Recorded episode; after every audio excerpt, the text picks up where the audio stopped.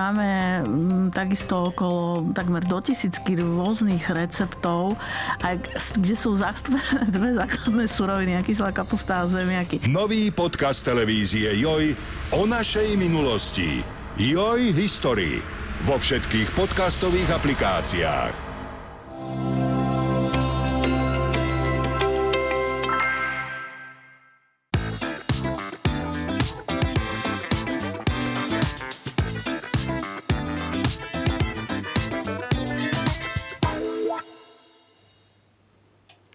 Pekný deň, pozdravujem vás z podcastu 24. Moje meno je Jana Šebeňová a dnes vás pozývam do Afriky, do nepoznaných kútov tohto kontinentu.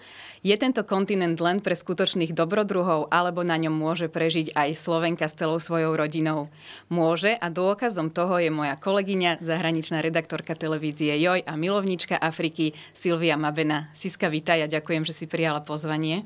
Ja ďakujem za pozvanie. Treba povedať, že tebe k tomu prežitiu v divokej Afrike Afrike dopomohol tvoj manžel, ktorý odtiaľ pochádza. Vy ste tam spolu aj žili niekoľko rokov, vaše deti tam chodili do školy, dokonca vaše tretie dieťa sa tam narodilo, pocestovali ste a ty si tam začala aj podnikať. O tom všetkom si povieme, ale najprv by ma zaujímalo, čo bolo skôr. Či ťa láska k Afrike doviedla k tvojmu manželovi, alebo ťa tvoj manžel doviedol k láske k Afrike? A to je ťažko povedať. Tak eh, pravda je taká, že ja som mala eh, najskôr za manžela a vlastne Afričana, až potom som sa do tej Afriky vydala. Ale mm, je to zaujímavý kontinent a vždy ma, vlastne vždy sa mi páčilo tá bohatá kultúra, mm, že veľa tých ľudí ešte žilo tak ako keby veľmi takým tým štýlom života, akože s, s prírodou viac spätý a tak. Takže asi ruka v ruke to tak prišlo, no. Tvoj manžel je zo Zimbabve, to je taká krajina, ktorú my Slováci veľmi nepoznáme. A ako ste sa zoznámili, ako ste sa vlastne k sebe dostali, ako ste sa spoznali? Mhm. No my sme sa zoznámili na vysokej škole a v deň zápisu a myslím, že môj manžel bol posledný a Zimbabčan, ktorý prišiel na Slovensko v rámci medzinárodných dohôd študovať. Dostal štipendium vlastne. Odtedy myslím, že už žiaden Zimbabčan neprišiel ako štipendista a to bolo pred fú, skoro 20 rokmi. No. Mne teraz napadli legendárni básnici a ten film, že tiež tam mali takto Afričana na vysokej škole, takže niečo podobné si zažívala s Kilienom na intrákoch? A, no, v podstate tak ono je to vždy úsmevné, ten jazyk, keď sa spoznáva a teda tie, tie e, ako keby tie skomoleniny a tak.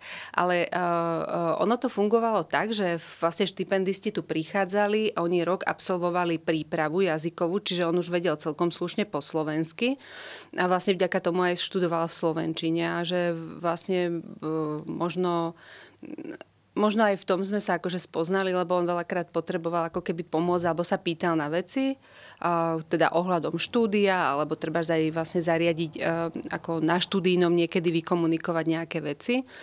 Ale on uh, v podstate zoštatnicoval v Slovenčine. Takže on vlastne ten jazyk zvládol úžasne a veľakrát sa naši známi ako tak pozastavujú, že Kilien, veď ty vieš aj vtipy slovenské, aj ty, ty si už ako taký Slovák. Takže on naozaj myslím, že má tu dá, ten dar, že v podstate sa naučiť ten jazyk tak akože so všetkými tými nuansami a to nám vlastne veľmi uľahčuje podľa mňa aj život. Aj vlastne on komunikuje s mojou rodinou, ktorá možno až tak dobre nehovorí po anglicky a tak našimi známymi. To je obdivuhodné, že sa tú slovenčinu tak naučil, lebo patrí medzi najťažšie jazyky tá, tá, tá naša reč. Vy ste potom už ako rodinka Zimbabve aj navštívili. Uh, predsa len nie je to taká typická dovolenková destinácia Slovákov, tak by ma zaujímalo, že aká je to krajina. Ty si to videla nie z pohľadu turistu, ale bola si vlastne u manželovej rodiny, takže si videla aj taký ten bežný život. Čo ťa tam prekvapilo príjemne a čo možno nie až tak príjemne? Uh-huh. A ja musím povedať, uh, že napriek tomu, že som si zobrala manžela, ktorý je z opačnej strany Zemegule, z úplne iného kontinentu, tak my keď sme vlastne tam pricestovali, tak ja som sa vlastne medzi tými a, a jeho sestrami a tak cítila ako doma. Že to boli ľudia naladení rovnako, ako keby, čo sa týkalo nejakých hodnôt, nejakého svetonázoru, nejakého, e, nejakého humoru, nejakého akože vôbec tém, ktoré nás zaujímali. Takže o toto to bolo jednoduchšie. No a v podstate bola to aj taká dovolenka, lebo my sme sa išli pozrieť k Viktorínnym voda, vodopádom. To ma vždy manžel upo, upozorňuje, že to sú Mosaja Tunia a neboli objavené. Oni tam boli dávno pred, pred tým, ako vôbec a, vlastne Európania zistili, že niečo také pekné existuje. A, navštívili sme Hwange National Park, to bol vlastne môj prvý vlastne takýto veľký africký park, ktorý som videla vôbec divoké zvieratá ako slon, lev vo voľnej prírode. To bolo nádherné. A a v podstate bolo to aj s tým, že my sme vlastne potom manželovú rodinu, my sme neboli celý čas iba v meste, ale my sme manželovú rodinu navštevovali aj po dedinách. A to je teda Mm, to je vlastne, to sú dva rôzne svety. Život v meste, kde máte vodovod, toaletu, kúpeľňu, všetko akože typ to, máte svoju izbu a zrazu prídete na dedinu, kde sú hlinené domčeky, hlinená kú, kú, kuchyňa, varí sa vonku na ohni.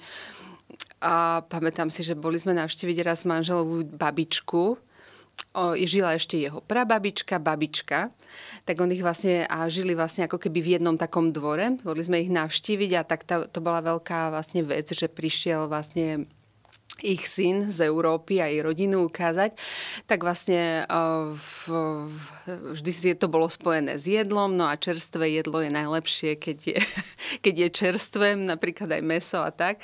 No a vtedy som vlastne prešla takým krstom ohňom, keď som vlastne dostala do rúk takú akože čerstvú pečeň, že tu máš panvicu, tam je Surovo. oheň, áno, a že choď to teda pripraviť, no to bol... Uh, to, akože to bol hardcore, ale, ale bolo, to, bolo to všetko akože fajn a také prirodzené. Aj naše decka sa ako keby tak hneď ako keby prispôsobili, že takto to je. Ja som, ako není nejaký dobrodruh, že by som vlastne riskovala život a tak, ale vy ste vlastne videli, že uh, že naozaj tí ľudia, to není zbytočné riskovanie. Akože áno, sú nejaké opatrenia, že tú vodičku sme si nosili zabalenú a tak, také tie základné zásady, ale um, nikomu sa nič nestalo. Akože boli sme, bolo to všetko fajn, boli sme spolu. Mm, Žiadne zdravotné problémy. Áno, áno. A ty si hovorila, že si sa tam okamžite cítila ako doma, ako medzi svojimi. A mal to tak aj tvoj manžel, alebo je niečo, ehm, čo si on z nás Slovakov robí srandu, že čo sme mu taký vtipný v niečom, alebo až smiešný? A ja si myslím, že, e, že je fantasticky naturalizovaný, ale, ale je to také, že také tie nuancy, a to si väčšinou robí srandu, keď je mm, e, so svojimi kamarátmi, napríklad e, tu z Afriky, mm, vlastne chalani, čo študovali napríklad aj medicínu, on študoval žurnalistiku ako ja, ale študovali treba z medicínu alebo nejaké, a keď sa navštevujeme, že treba zostali žiť, tu na Slovensku máme rodiny a keď sa navštevujeme, tak sa vždy smejú, že, že táto slovenská pohostinnosť, keď sa spýtajú, že dáš si vodu alebo čaj, že čaj a, a dáš si aký ovocný, metový, čierny, zelený, že vieš čo, to je komplikované, daj mi radšej vodu. A vodu akú? Bublinkovú, chladenú, nechladenú podstate my, keď sme prišli na návštevu, tak tí ľudia doniesli na stôl, čo mali a nikto sa nepýtal, čo si dáš. Akože dáš si z toho, čo je. A,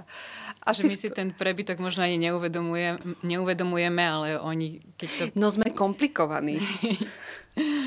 Vy ste potom ale dlhé roky žili v Kenii, eh, teda niekoľko rokov, neviem, či tri, či koľko ste tam boli? Takmer 5, no. Takmer 5, mhm. Mm-hmm. A vlastne tam bol tak trošku aj kilien cudzinec, lebo predsa len to nie je krajina, z ktorej pochádza. Ako ste si tam zvykli, ako sa vám tam žilo a čo boli pre teba, alebo možno aj pre vás obidvoch také najväčšie zmeny? tak najväčšie zmeny boli v tom, že jednak sme tam boli obidva ako keby cudzinci, ale to by nevadilo, lebo Kenia je veľmi taká e, v podstate víta tých ľudí, veľmi taká v, e, sú priateľskí tí ľudia, Hakuna, Mapa, Jumbo Buana a tieto veci, to fiči, to každý pozná, ale už keď tam žijete, tak nie je všetko Hakuna Matata. Že vlastne zistíte, že tí ľudia majú svoje problémy a vlastne vás vidia ako niekoho, kto je trošičku taký akože privilegovanejší a niekedy sa tak domáhajú takej tej pomoci. alebo alebo sa snažia využiť tú situáciu, takže a, vrátanie nejakých úradníkov, ja som tam a, brutálnym spôsobom narazila na, a, na korupciu, akože mhm. my sme vlastne nemohli niekoľko mesiacov a, dostať rodný list svojho syna, ako v podstate, lebo úradník neviem čo a tak a bolo nám teda naznačované, že by sme mali niečo dať. A toto je niečo, čo je podľa mňa nie až také také fajno. Aj keď, aj keď niektorí Keňania hovoria, že už ty vlastne, akože treba z Európania, ktorí tam žijú príliš dlho, si veľmi rýchlo zvyknú na tento cirkus a zneužívajú mm-hmm. ešte viac ako domáci a že vedia tam akože v tom chodiť a sa tak akože na tom smejú.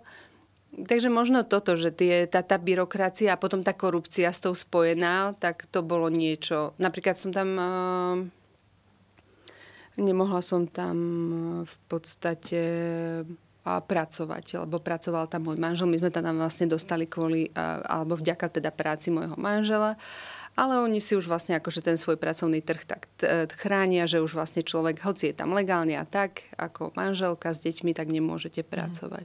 A taký každodenný život, lebo my si to možno tak predstavujeme, možno, že máme aj predsudky, že tam je nedostatok vecí, nie sú tam obchody a takto, že ako to tam je taký život v meste, že dá sa to prirovnať aj k takému nášmu, alebo je to, že úplne niečo iné? Ako jediný rozdiel medzi nejakou európskou metropolou je to, že vždy, keď za nami prišli ako keby známi z Európy, a takže poďme sa pozrieť do centra mesta. V afrických centrách mesta nič nie je. Mm-hmm. tam väčšinou je ako, že ľudia tam prídu cez deň akože na biznis, ale tam sú není veci, ktoré, že parky alebo niečo, čo môžete obdivovať. To, to je mimo. Alebo reštaurácia, podniky už vôbec. Mm-hmm. Ale je to, je to veľmi príjemný život, lebo mm, tie mesta sú naozaj moderné, je tam všetko, čo človek potrebuje, sú tam supermarkety, kina, zábava, všetko vlastne. Všetko, čo si... A hlavne v tej Keni, lebo tá Kenia je naozaj veľmi rozvinutá krajina. Je to taký...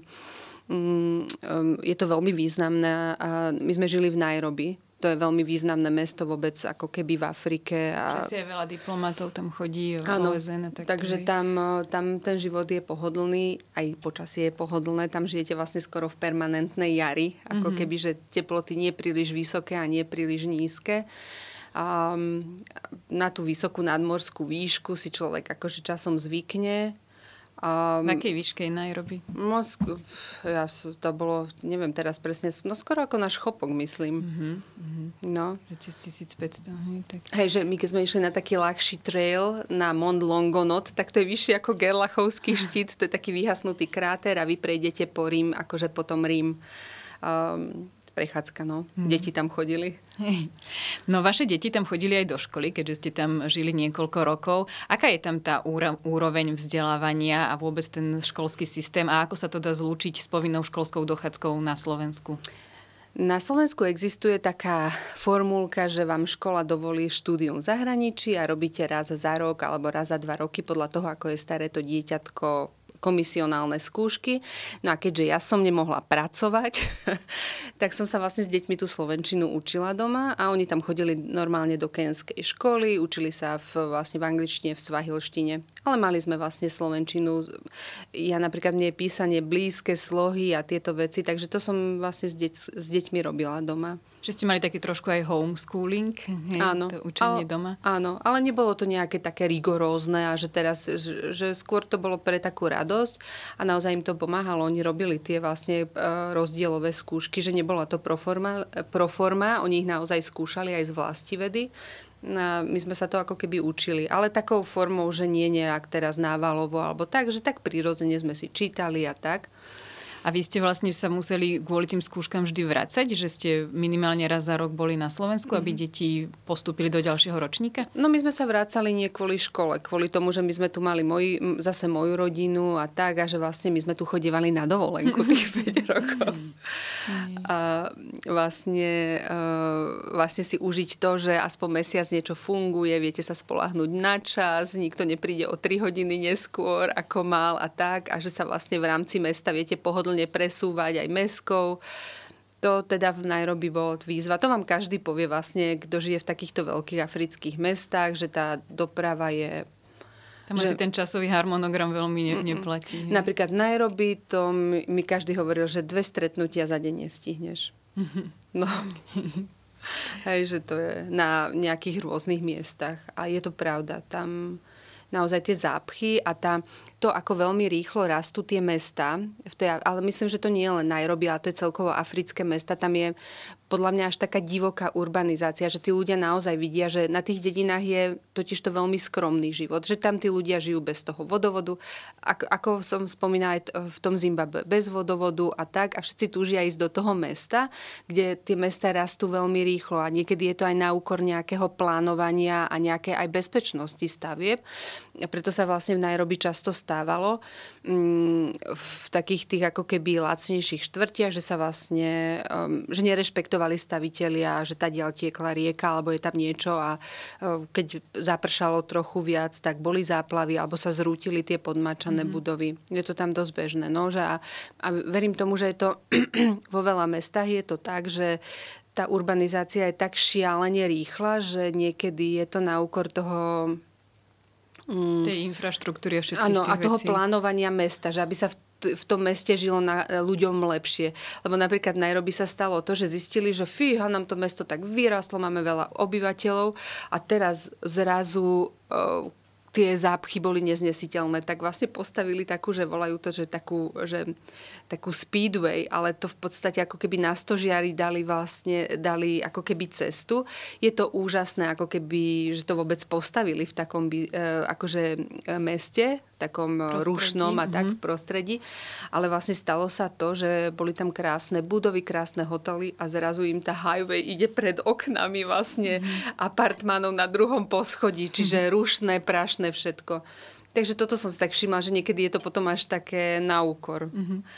Vy ste ale ten pobyt e, využili naplno aj v tom, že ste veľa cestovali. Ne, nezostávali ste len v Nairobi, ale tú Keniu ste spoznali aj možno z takého pohľadu turistu.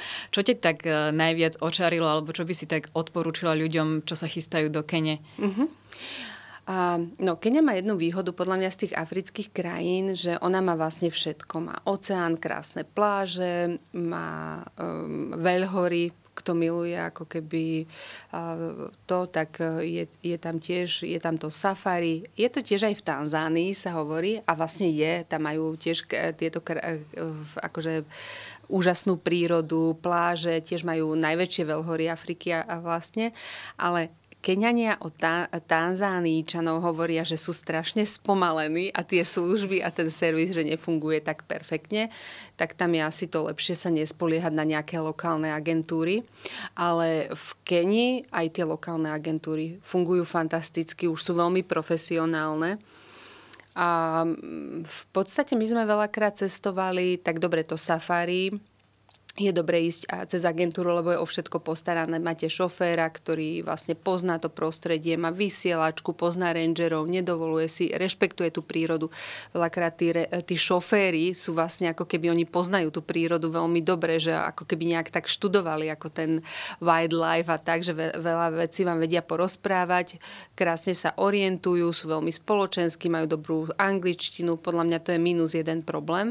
Ono hlavne asi aj nebezpečné medzi zvier zvieratá v divokej prírode na vlastnú pes? Dá sa to, akože dá sa to aj vlastným autom a aj takých, akože my sme to nikdy neurobili teda, ale sú aj takí ľudia, ale tam je už to na tom človeku, že ako rešpektuje tú, lebo stalo sa často, že sme pozerali vlastne z diálky gepardov, oni sa pripravovali vlastne ako keby na taký výpad, že to... išli loviť a zrazu sa páni na takom sedane tam dovlečie a všetko vyplaší, vyplaší pakone, vyplaší gepardov a všetci na ňu hromžili, že čo si to dovoluje, že taký, ako také nerešpektovanie.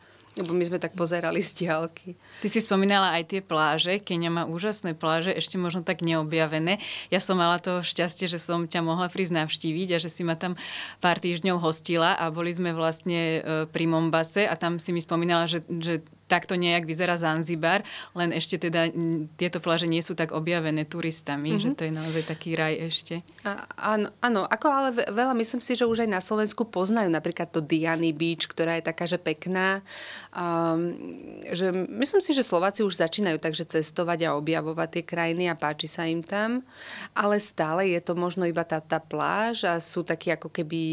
Um, uh, Pohodlný? Že... No, možno akože pláža, parky, ale Kenia má úžasné veľhory napríklad. Ako to boli jedny z najkrajších veľhor, aké som videla. Tam som sa vlastne ako tá afroalpínska krajina, keď sa dostanete na tých 4 tisíc, to máte pocit, že vás niekto teleportoval no, na nejakú inú planetu s nejakými mm. úplne inými rastlinami a pr- prostredím. Takže v tomto je naozaj pestrá tá krajina. No, vy ste aj s manželom na, uh, teda vystúpili na dva vrcholy v Kene, na slavné Kilimanjaro a možno nie až tak slavný, ale rovnako dobrodružný Mount Kenya. A poviem to tak teraz úplne, že uh, nechcem nejak dehonestovať, ale že nie ste úplne špičkoví horolezci, ste takí, povedzme, že rekreační turisti. Veľmi a, rekreační, áno. A trúfli ste si teda na 5000 Aké to bolo výjsť na takéto vrcholy? Um, ja si myslím, že my sme mali dobrú prípravu tým, že sme žili v Nairobi, že sme už boli dosť vo, v tej vysokej nadmorskej výške, ale zvládajú to aj ľudia, ktorí pricestujú Uh-huh. Že bez nejakej aklimatizácie? A, áno, tá aklimatizácia je dobrá, že vy vlastne tak postupne vychádzate hore, že to nevybehnete v jeden, druhý deň, hoci by sa to možno dalo, ale tam je, preto je to také postupné a máte časť sa kochať tou prírodou. A Koľko dní stúpate hore? Mm, v podstate Mount Kenya to bolo dva dní hore a jeden deň dole, to zbehnete potom už A spíte do... v nejakých chatkách, či spávate stany? V útulniach väčšinou, alebo v stanoch my sme boli leniví a tak oni vám vždy nanútia okrem sprievodca, čo teda odporúčam, ale e, napríklad zo Slovenska som zažila výpravy veľmi takých ako mm, e, z, z, veľmi schopných a veľmi takých e, už skúsených akože e, horských turistov a tí sa pustili sami podľa map a bolo to v poriadku, že je to... A nie je to zakázané? Nie, nie je tam nie. povinnosť zobrať si? Um, keď máte tú licenciu toho vysokohorského vodcu, tak vám to umožňa. Na, napríklad tá jedna naša známa, ona mala. A uh-huh. takže je to, bolo to v poriadku. Ale mm, oni sa vám tam budú snažiť samozrejme nanútiť aj kuchára a tak. Pre svoje pohodlie, keď je niekto naozaj pohodlný, tak si ho akože môže zobrať, ale my sme videli, ako varia, takže to neodporúčam. ale akože jedlo vyzerá dobre aj tak, ale my sme si predsa len akože to vyriešili sami, že sme mali nejakú tú kar- kartušu a sme si toľko ten čaj urobili a polievky. A tam v podstate horení aj tak človeku nechutí veľa, ako jesť, prejedať sa. výške. Áno, že on vlastne potrebuje mať iba tú energiu, hlavne sme mali sušené meso. A počasie bolo aké? Bola tam veľká zima, alebo ako to bolo? Mm, áno, uh, už keď pri tom výstupe, tak tam bola zima, tak samozrejme už keď idete k tým 5000 a vlastne do východu slnka, tak to sme sa drglovali, ale potom už bolo to akože fajn, zase sa človek... A tým, že kráča, tak to sa zahreje. Takže bolo to fajn. Ty si na začiatku povedala, že sa nepovažuješ za nejakú dobrodružnú povahu, ale musím povedať, že ja s tým nesúhlasím, lebo ty si na to Kilimanjaro vyšla s malým bábetkom v brúšku, aj keď si v tom čase o tom ešte nevedela. Ale som to nevedela. No takže to že som nevedela. takže nebolo to až také... Ale bolo to dobrodružstvo v tom, že všetci v našej skupine ma považovali za najslabší článok. A v podstate eh, ja som dorazila akože k tomu vrcholu na Kilimanjaro, už teda na najvyššiu horu Afriky ako posledná a všetci mi tlieskali. že vlastne bolo to také, že wow, že, eh, že sme to zvládli a je to naozaj, uh, myslím si, že toto sú dobré zážitky aj do života a to nemusíte ísť na Kilimanjaro, tu môžete vlastne aj na Slovensku toto robiť, že naozaj, že vedieť, naučiť sa pokračovať možno napriek nejakej únave alebo nepohodliu, alebo tak, že... Že, že nevzdávať to. Áno, a že naozaj si akože tak pestovať možno takú, takú tú húževnatosť, ako nie, že sa preceňovať, ale akože vy, vychádza trošičku tak akože tak prstíkmi z tej komfortnej zóny a že naozaj si povedať, že ale toto ešte môžem zvládnuť a tak. No vaš, vaše tretie dieťatko Temba sa v Nairobi aj narodilo. Aké to bolo pre teba rodiť v Afrike vôbec príprava na to, konzultácia s tými lekármi a potom samotný pôrod? Mm-hmm. No, ja som, ja som mala úžasné šťastie v tom, že e, ja som sa vlastne tam v Nairobi zoznámila vlastne s detskou pediatričkou Slovenkou a pani Jelkou, ktorá v podstate odišla do Afriky v 74. A ona sa v 74. čiže ako mladá medička a ona si zobrala vlastne Keniana za manžela. Mm, a to bol myslím, že jeden prvý z takých tých ako keby vyštudovaných ginekologov. On je už vlastne profesor, ktorí prišli, ktorí vyštudovali vďaka tiež medzinárodným dohodám u nás v Českoslo- ešte v Československu. No a ja som bola v ich starostlivosti aj vlastne na Štemba, aj keď oni už boli takí Uh, taký, že v svojich rokoch a tak, ale stále tie skúsenosti boli a v, bolo to ja som bola vlastne, som sa so svojím lekárom ako Kenianom rozprávala po slovensky, mm. tak to poviem, čo, že, čo si teda pamätal ešte pán profesor.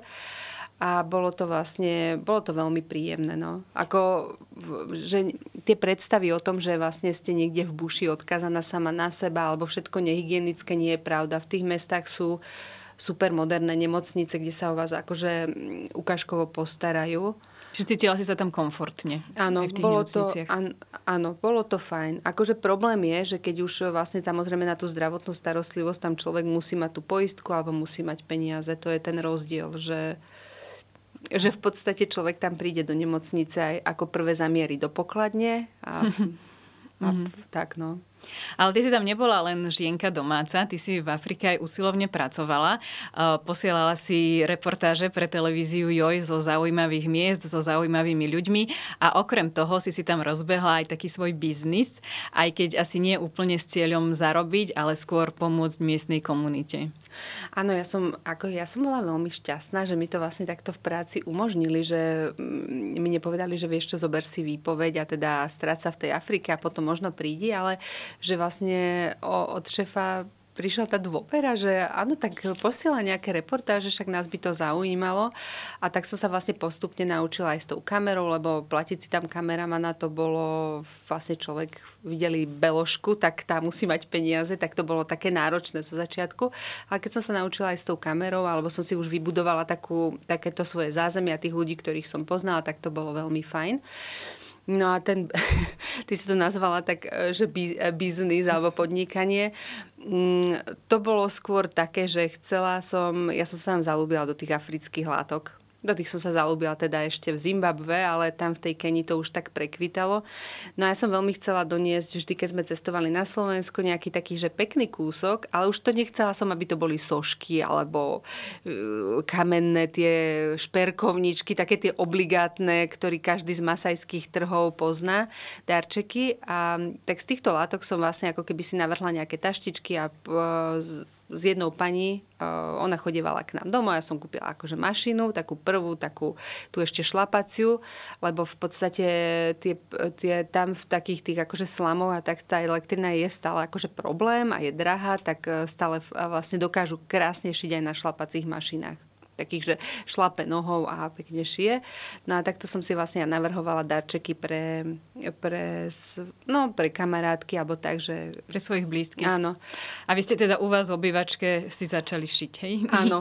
A potom sa mi vlastne, volala sa Evelyn, ona sa mi priznala asi po dvoch rokoch, lebo potom sa to tak ako keby nejak rozbehlo, že vlastne dievčata z ambasády boli veľmi také takú, také prajné a takú tú podporu vyjadrovali, že vždy vlastne ako keby priniesli kamarátky alebo maminy, keď ich prišli nav, navštíviť, že poď si pozrieť, tak my sme si urobili čaj, oni sa nám pohrabkali, že čo máme. Myslíš slovenskú ambasádu v Kenii? Áno, mhm. slovenská ambasáda v Kenii, alebo aj Slovenky, ktoré tam žili t- vlastne v tej komunite.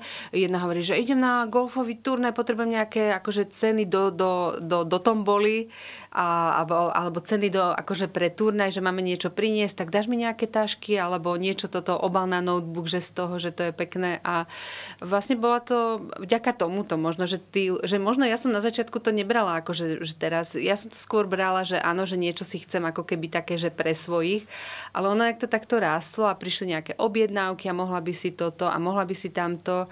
A Evelyn sa postupne učila, že naozaj tie pek- veci vyzerali pekne, ale boli praktické, že nebola to soška alebo tak, ale bola to kozmetická taštička napríklad, alebo obal na notebook, alebo e, taška na nákup, bola taká pevnejšia. A naučila sa to vlastne naozaj pekne šiť. Aj potom nám koľkokrát um, um, dávali takú spätnú väzbu a to by bolo dobre, keby že tam ešte dáte takúto taštičku a tak.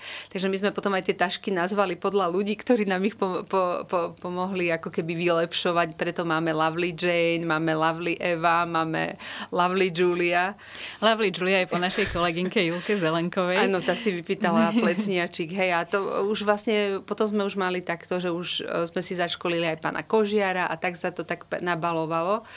A musím priznať, že ma to veľmi bavilo, lebo mi to vyplňalo nielen akože dní, ale vidím tom, v tom zmysel, lebo tí ľudia akože majú to, majú to ako prácu, že vlastne ona, e, napríklad Evelyn dovtedy pracovala ako upratovačka a potom robila také, že second hand oblečenie, opravy, zužovala a tak. A teraz zrazu vlastne ona si hovorí, že ona je už biznismenka, lebo sama šije ako keby a veľakrát uh, uh, v podstate uh, si myslím, že asi by asi by, asi je vďaka tej práci taká, akože, taká, taká sebavedomejšia a sebestačne, sebestačnejšia, áno, že nie je už odkazaná na to, kto si má najmä dnes mhm. oprať mm-hmm. alebo upratať byt, ale ona pracuje z domu, má svoju mašinu, má svoj, ako keby, svoju rutinu. A ako sa ti darí vlastne nejak to manažovať, keď ty si tu na Slovensku a dielničku máš v Nairobi? Mm-hmm. No však vďaka pánu Bohu za WhatsApp a Messenger. A internet všeobecne. Áno, a vlastne aj smartfóny, lebo to je tak, že tam už napríklad aj to je ten rozdiel možno medzi e, slovenským vidiekom pred nejakými, ja neviem, 70 rokmi a africkým, že tam vlastne ako keby, čo sa týka takej tej a, vybavenosti a toho všetko je to asi rovnako, ale dnes majú vlastne naozaj, aj keď prídete k Turkánskému jazeru do vyprahnutej púšti, tam tí ľudia majú smartfón mm-hmm. a fičia napríklad na MPS, to je taká inak novinka. Oni nemajú, akože, uh, oni majú mobile banking, ale nie taký, že musíte mať účet v banke, ale oni stačia, že máte číslo a vy si na číslo viete posielať peniaze a v podstate platiť tým takmer všade aj v poslednom kiosku niekde mm-hmm. v Lodvare.